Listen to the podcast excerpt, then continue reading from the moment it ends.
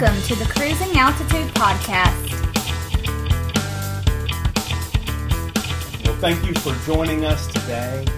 I'm Ryan Waguespack, Vice President at Priority Jet, and I'm sitting with um, Mr. Marlon Priest, um, CEO of Pioneer Aviation Management. Marlon um, comes to us today with over 43 years of aviation maintenance and management experience. Marlon, so thank, welcome. Thanks. Appreciate being here. So, I have a question. I was sitting in the FBO talking with a fellow friend. We he shares with me that he was the FO on a Citation Excel one day, and they're on uh, approach with a principal in the back. Uh, it was a multi multi leg stop, uh, multi leg day, and um, had a bird strike on the inbound leading edge of the wing. He reported it to tower, dropped the pack. The FBO walked out, looked at the leading edge. He saw some dents, saw some blood, saw some scratches. Told the captain, "Hey, I don't see any issue. Let's go pick up the chairman and return him. You know, getting back home.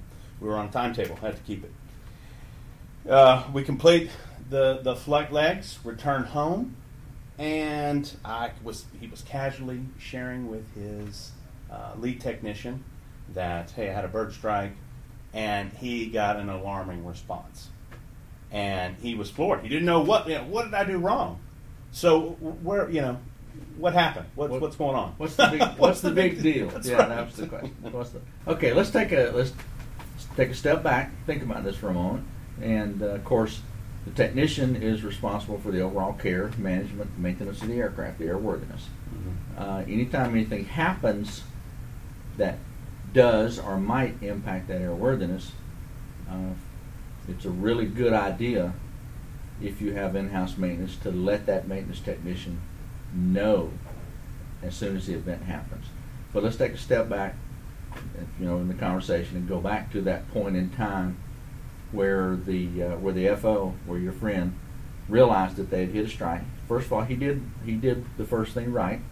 He contacted the tower and Yeah. said, "Hey, we just hit a bird." Mhm. um, because the airports really like to know that information. There is a program in place that's uh, administered under the U.S. Department of Agriculture that uh, does assist airports with wildlife mitigation. There's a plan, there's a process, and if you're at a control field or a, an airport that has a tower, um, most of the airport authorities, if not all of them, all of them that I'm familiar with, do have uh, bird strike reporting kits where you can, you know, essentially what they ask you to do is fill out a form, collect the blood and guts on the airplane.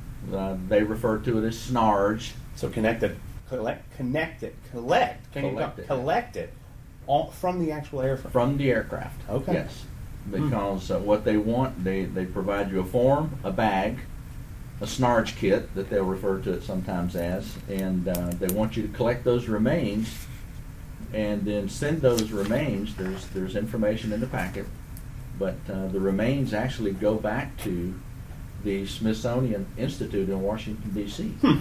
and they have a group of people. Um, that uh, that look at the remains, look at the feathers, look at especially if there's no feathers but there's blood, they can actually do a DNA sample, and they can actually identify the species of bird. Then that helps the airport identify in their wildlife mitigation program. Okay, is it a resident bird? Is it a migratory bird? You know, some airports, especially in the south, Mm-hmm. um, have migratory birds like mourning doves, blackbirds. Uh, up in the north, you can have more birds like Canada geese, some species of hawks, so it helps them identify. And this snarge is the all just blood and guts. yeah, it's it. the remnants. It's the blood, the guts, the the feathers. okay. You know, if there's any Alright. feet pieces, wing pieces.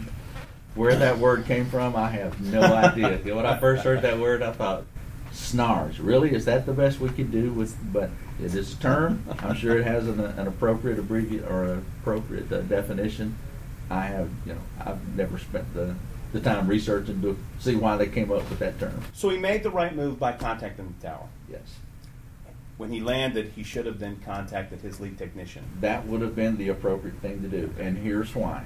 Um, bird strikes Oftentimes, even though from a pilot perspective, there may not be any damage apparent, or in this case, the pilot indicated there were some scratches that could have come from bone, beak, hard surface matter, uh, dents. Uh, today's aircraft, especially the aircraft that have composite surfaces or structures, may suffer an impact and not show any surface damage indication. However, subsurface in those layers, you may have some separation, you may have some damage. Because those are fibers, right? Yes, they are. And they get torn, or potentially They, can yeah, they torn. can. They, they form pockets or they can form voids. Um, Okay. and there's tests, you know, there, there are procedures to check to see if those are within limits or not.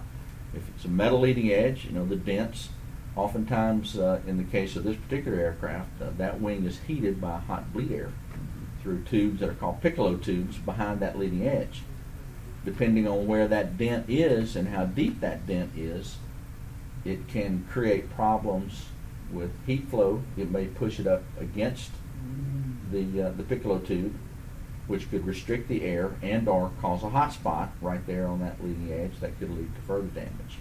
So there are there are defined inspection criteria limits within the maintenance manual. So the correct thing to do would have been to notify the maintenance technician, and then the technician would have referred to his maintenance documentation to determine what, if any, additional inspection requirements would be necessary.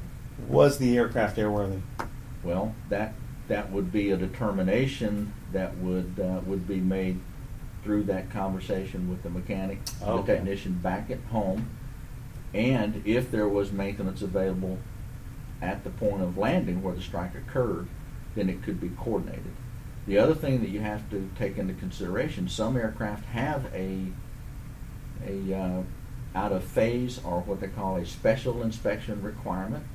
And those special inspection requirements can happen after a lightning strike, after flight through hail or storm, um, upset, turbulence, and bird strikes. So there can actually be what we call a Chapter 5, a mandatory inspection requirement following an event. Hmm. So by, by the pilot taking on the assumption, well, it doesn't appear to be anything that would warrant me taking a maintenance action. Everything appears to be okay. The aircraft's just dirty. It's got blood and guts and feathers on it. But I don't see any what appears to be major damage. I think we're good to go. The second thing that comes to mind over and above that, given where the bird strike occurred on the inboard leading edge, that is immediately forward or in the vicinity of the engine intake. So in this case, it being a, a Citation XL, I think it was mentioned, Mm-hmm. you know, if that, if that bird hit and bounced and went up, it could be drawn into the intake of the engine. You know, from the story you related, I didn't hear anything where the pilot got up on the wing and took a look inside the inlet to see if there was bird remains or snarge on the fan have- blades or on he the have inlet. noticed in the cockpit if, if he had eaten, eaten a bird? Sometimes you will, sometimes you don't. Oh, really? Okay. Uh, depending, depends on the size of the bird, how much went in. Some of these engines, you know, these, these modern day fan engines, a lot of the air uh, is produced, a lot of the thrust, the power is produced from the bypass air that goes around the engine and not necessarily through the core of the engine. And oftentimes the remnants will, they hit the fan blades, they hit the engine at the front. All this matter is slung to the outside Mhm. from centrifugal force from the motion of the fan, and this stuff simply goes through the bypass duct and out the back of the engine. But in the process, it can damage fan blades, and can damage the stationary blades behind the fans called the stators. It can do damage that may render that engine at risk for failure uh, on, a, on a subsequent flight. So, you know, at, at least, you know, I would I would have said that a phone call was warranted to the maintenance technician. Allow him to check the documents to see what is required, what may be required, and if if additional assistance is required. Flying in the past, we always think, you know, are you going to actually hit a bird? Right? Is it is it really going to happen? And you know, the more and more I hear, bird strikes are very common. Oh yeah. Very common. Um, you you just think, hey, I'm invincible, flying through the air at you know 250 knots at low altitudes. Hey, I can obliterate anything, right? Um, but when we were talking about this, I was thinking about the Airbus. The, what was it, the A320 or the 319, the U.S. Air, that ingested an entire what flock, It was a number of a number of Canada geese, and you recall what happened. Uh, and so it just it just completely snarled the engine. Yeah. It just both engines were, even though engines are required a certification to be able to ingest a certain amount of FOD, FOD we call it, and still continue Mhm. to run and to run at power. In that instance, you just, you know, what we call the, the dip in the Hudson. In that instance, the sheer amount of goose meat that went in the engines, went in the inlets of both engines, it just locked they, them up. they, they could not. Once the fire goes out, at that point, it's you know it's very difficult. Where these guys were, it's difficult to get the fire back. Interesting. Uh, Because you can't, right? If you lose your, your ignition at that low of an altitude, correct? Yeah, you you know Well, you at lo- that well point. they and they did go through the emergency at that point, procedures, but you remember where they were, the Right. altitude they were, the Right. attitude that they were in. They simply did not have enough time. And Mhm. uh, you know, in looking back at that, you know, that was a textbook.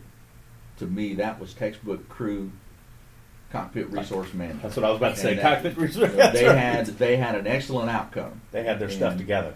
Exactly, and you know, oftentimes that is not the case. You know, where a, where a situation like that can happen, where a number of birds or a number of objects are ingested into the inlets and the engines Yeah. fail, and there's a catastrophic event that occurs after that. But yeah, that that's probably uh, one of the best examples of if you if this happens, this can be the outcome.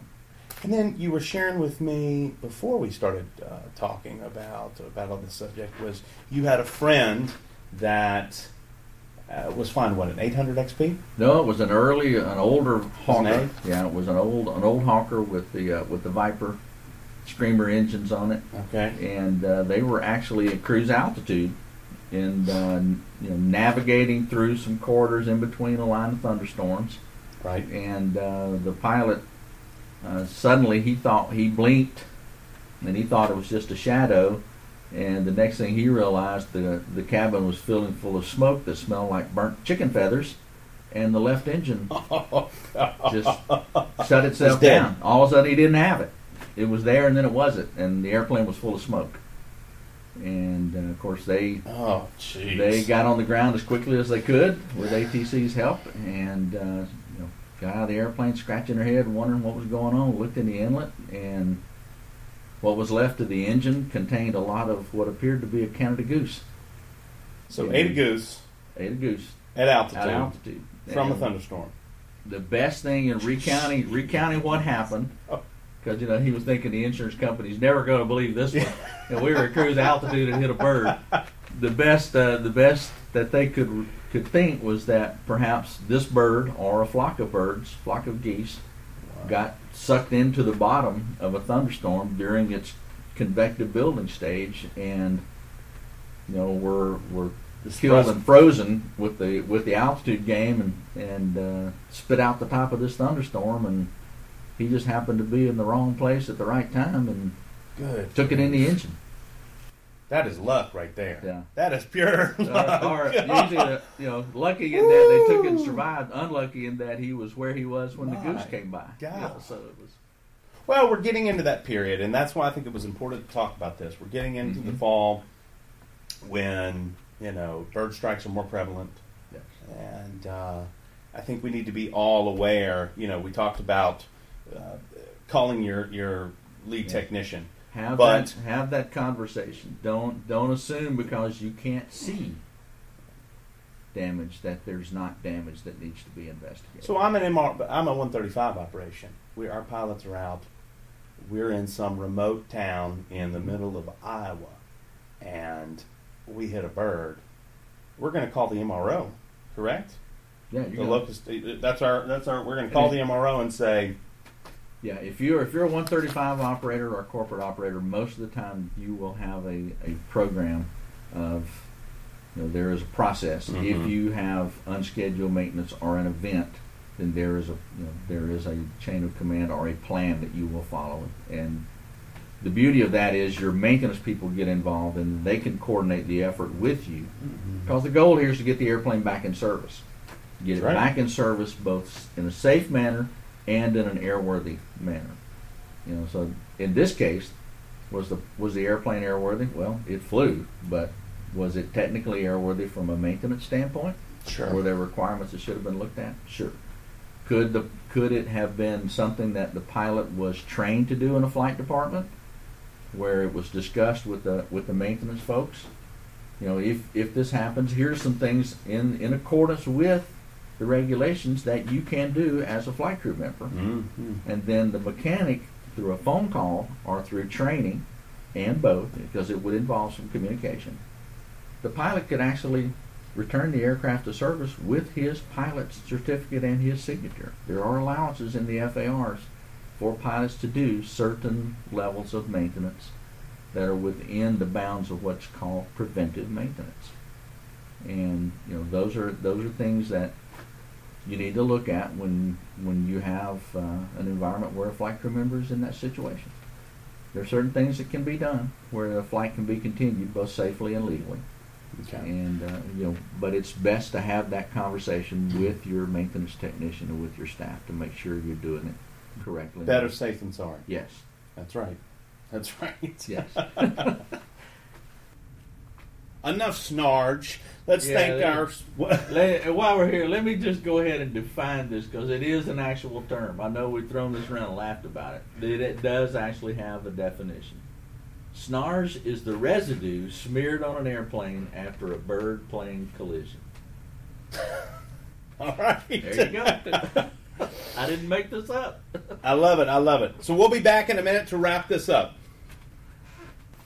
Experience the ultimate in aviation services with Priority Jet. The premier private jet charter, aviation maintenance, and aviation management provider, Priority Jet operates light and mid sized jets throughout North America, Central and South America, and the Caribbean. At Priority Jet, our mission is to exceed the expectations of our customers by providing personalized private jet services that reflect our commitment to safety, efficiency, and the highest level of customer service. This includes everything from personalized air travel solutions to our exclusive luxury options. Whether you require a private jet charter flight, private jet aircraft management services, or simply need our industry wide expertise, Priority Jet can help.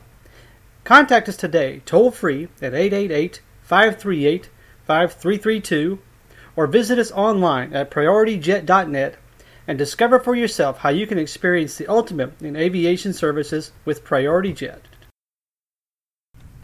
All right, Marlon. I gotta ask.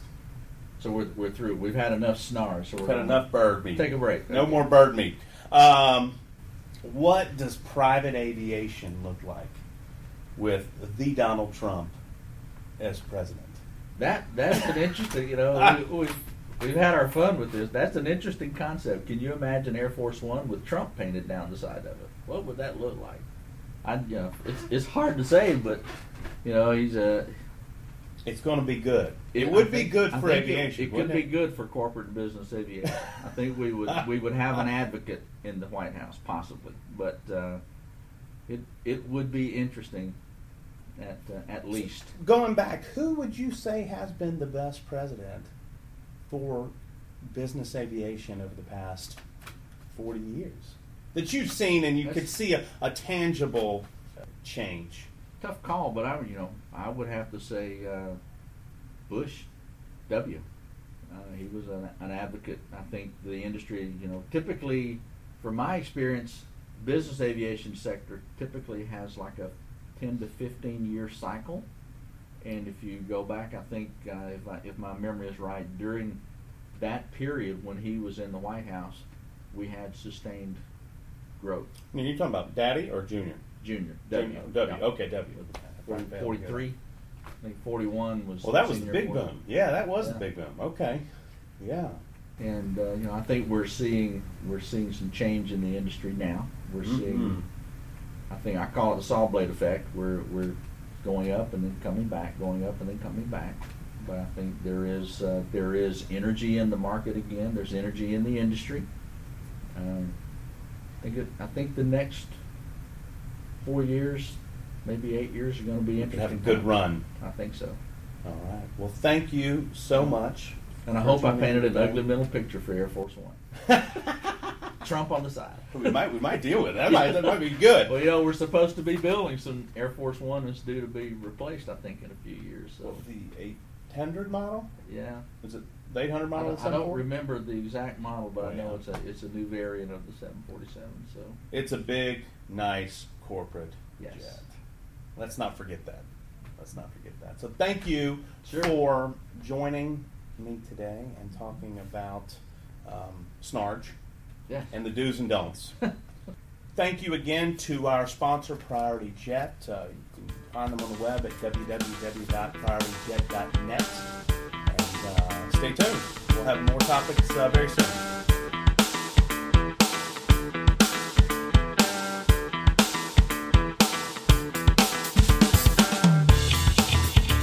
Thank you for listening to the Cruising Altitude Podcast.